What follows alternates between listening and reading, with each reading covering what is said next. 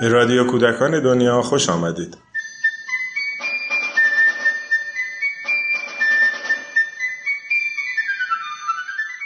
سلام.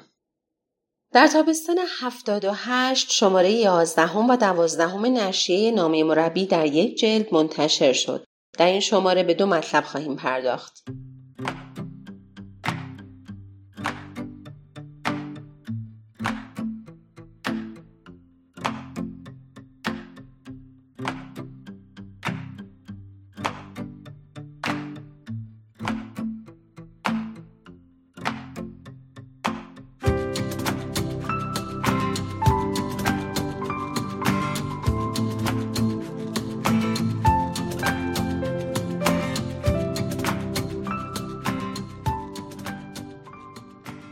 آشنایی با روش تربیتی رجیو امیلیا عنوان مطلبی است که خانم نسرین نافعی اون رو گردآوری و ترجمه کرده. رجیو امیلیا شهری در کشور ایتالیا است. بسیاری از شهروندان این شهر در زمان جنگ جهانی دوم جز پارتیزان ها و ضد فاشیست ها بودند. بعد از جنگ برخی از اهالی تصمیم می‌گیرند تا به نفع کودکانشون فعالیت هایی رو انجام بدن. تا قبل از اون مهد کودک ها توسط کلیساهای کاتولیک اداره می‌شد و روش های سختگیرانه بر اونها حاکم بود. ساکنین این شهر از این روش ناراضی بودند و می‌خواستند که به اون خاتمه بدند. برای همین خودشون مهد کودک تازه ای تأسیس کردند. لوریس مالاگوتزی روانشناس ایتالیایی در سال 1962 در دفتر مهد کودک رجیو امیلیا مشغول به کار شد و تا روز مرگش در سال 1994 عاشقانه به کارش ادامه داد. مهد کودک محیطی است پیوسته در حال تغییر. در این محیط بزرگسالان و کودکان با هم فعالیت می کنند و تبادل دارند. در نتیجه نسبت به تمام چیزهایی که در پیرامون آنها قرار گرفته رابطه زنده پدید می آید. این جملات پایه و اساس فلسفه لوریس مالاگاتسیه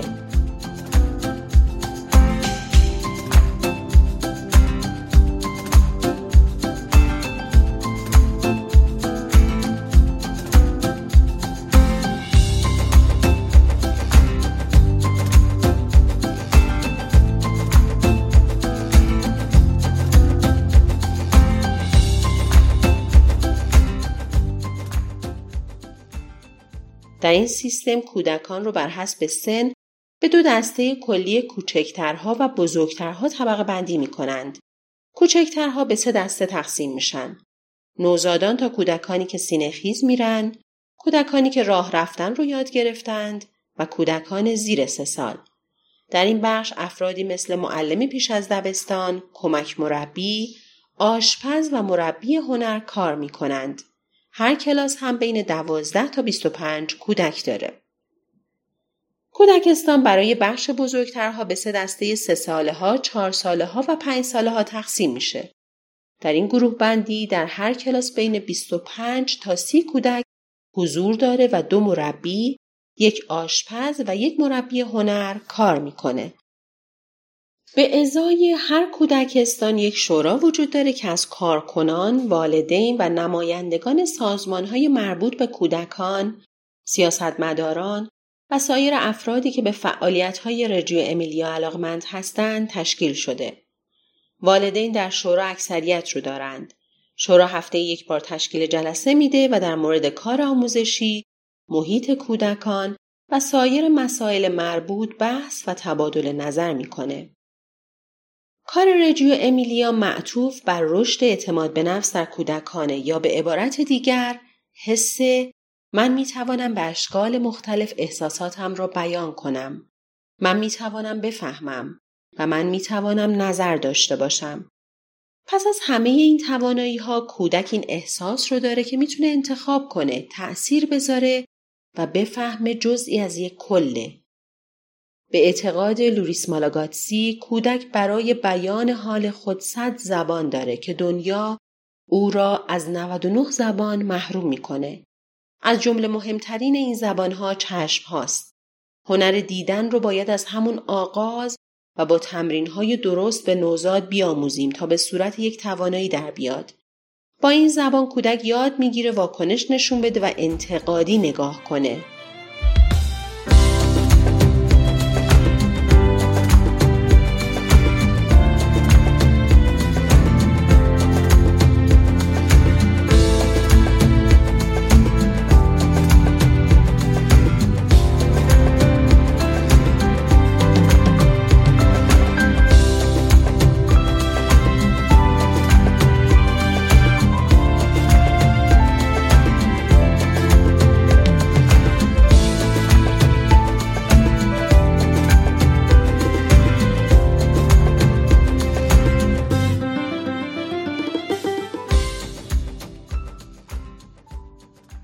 نظر آقای مالاگاتسی سه عامل در تعلیم و تربیت وجود داره که با هم رابطه دارند. اولین عامل تربیتی خود کودکان هستند. کودکان از یکدیگر چیزهایی یاد می‌گیرند بنابراین اونها هم مربی هستند. گاهی برای اونها آسونتره که از کودک همسن خودشون چیزی رو یاد بگیرند. دومین عامل تربیتی بزرگترها هستند. نقش اونها اینه که کودکان رو در این روش و در فهم مسائل یاری کنند. بزرگترها وسایل کمکی رو که به درک مسئله و حل اون کمک می‌کنه آماده می‌کنند و در اختیار کودکان قرار میدند. سختترین کار برای بزرگترها اینه که کمک های اضافی و مستقیم نکنند. نقش بزرگسال اینه که شنونده خوبی باشه از طریق شنونده است که گوینده ارزش پیدا می‌کنه بسیار مهمه که بزرگترها کودک رو درک کنند و او رو بپذیرند. محیط مهد کودک سومین عامل تربیتیه. به این معنی که نگرش و فلسفه پرورشی در محیط فیزیکی ساختمان و وسایل تجلی پیدا می‌کنه. برخی ویژگی های محیط مهد کودک رجیو امیلیا این هاست. اتاقهای بزرگ و روشن، پنجره های نورگیر و دلباز. به طوری که انسان حس کنه در فضایی گسترده قرار گرفته. محیطی که تخیلات کودک رو تقویت کنه، تصاویر از هنرمندان که در معرض دید کودک وجود داره، دیوارهایی که با عکسهایی از کودکان و یا نقاشیهای اونها تزئین شده و موارد دیگر. در رجوع امیلیا کار موضوعی نقش مرکزی داره. کودکان بر اساس علاقهشون به مطالعه یک موضوع می‌پردازند. مربیان هم با طرح پرسش کمک می‌کنند تا اونها به مطالب بیشتری توجه کنند. مستندسازی هم در این روش اهمیت داره.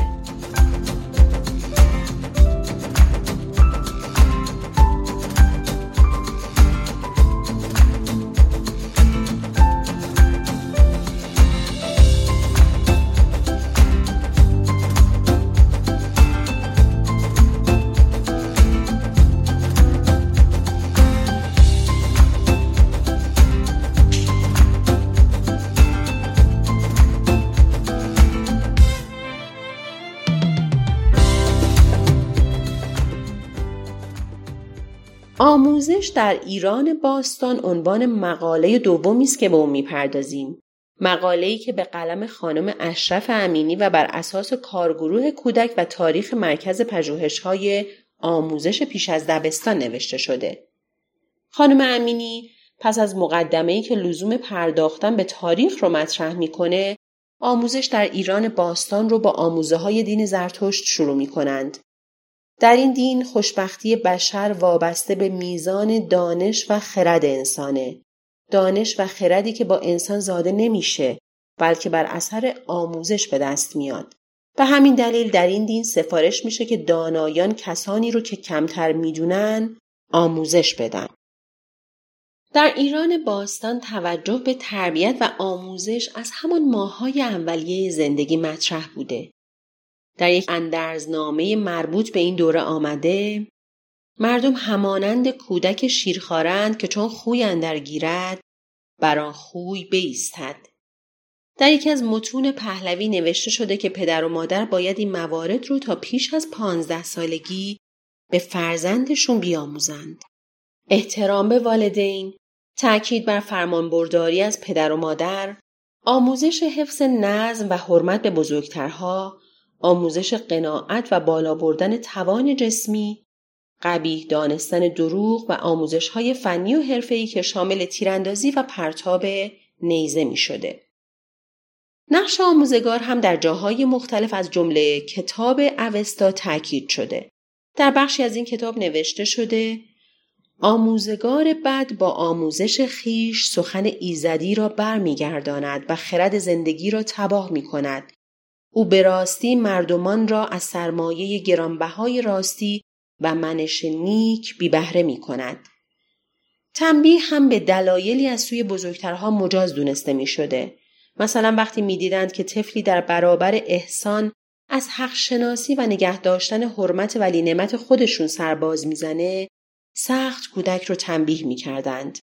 چون معتقد بودند که افراد نمک نشناس از ادای تکلیف در برابر خدایان و انجام وظیفه در مقابل والدین یا وطن و دوستان سرپیچی می کنند. این مطلب در کتاب کوروشنامه ذکر شده. در جای دیگری از کتاب آمده سخن را به دروغ به آموزگار خیش نسبت دادن در حکم زدن او با چوبی است که بزرگتر از چوب خود اوست. این جمله می‌تونه نشان دهنده این باشه که آموزگاران چوبی برای تنبیه داشتند که در فرصتهای مختلف از اون استفاده می‌کردند.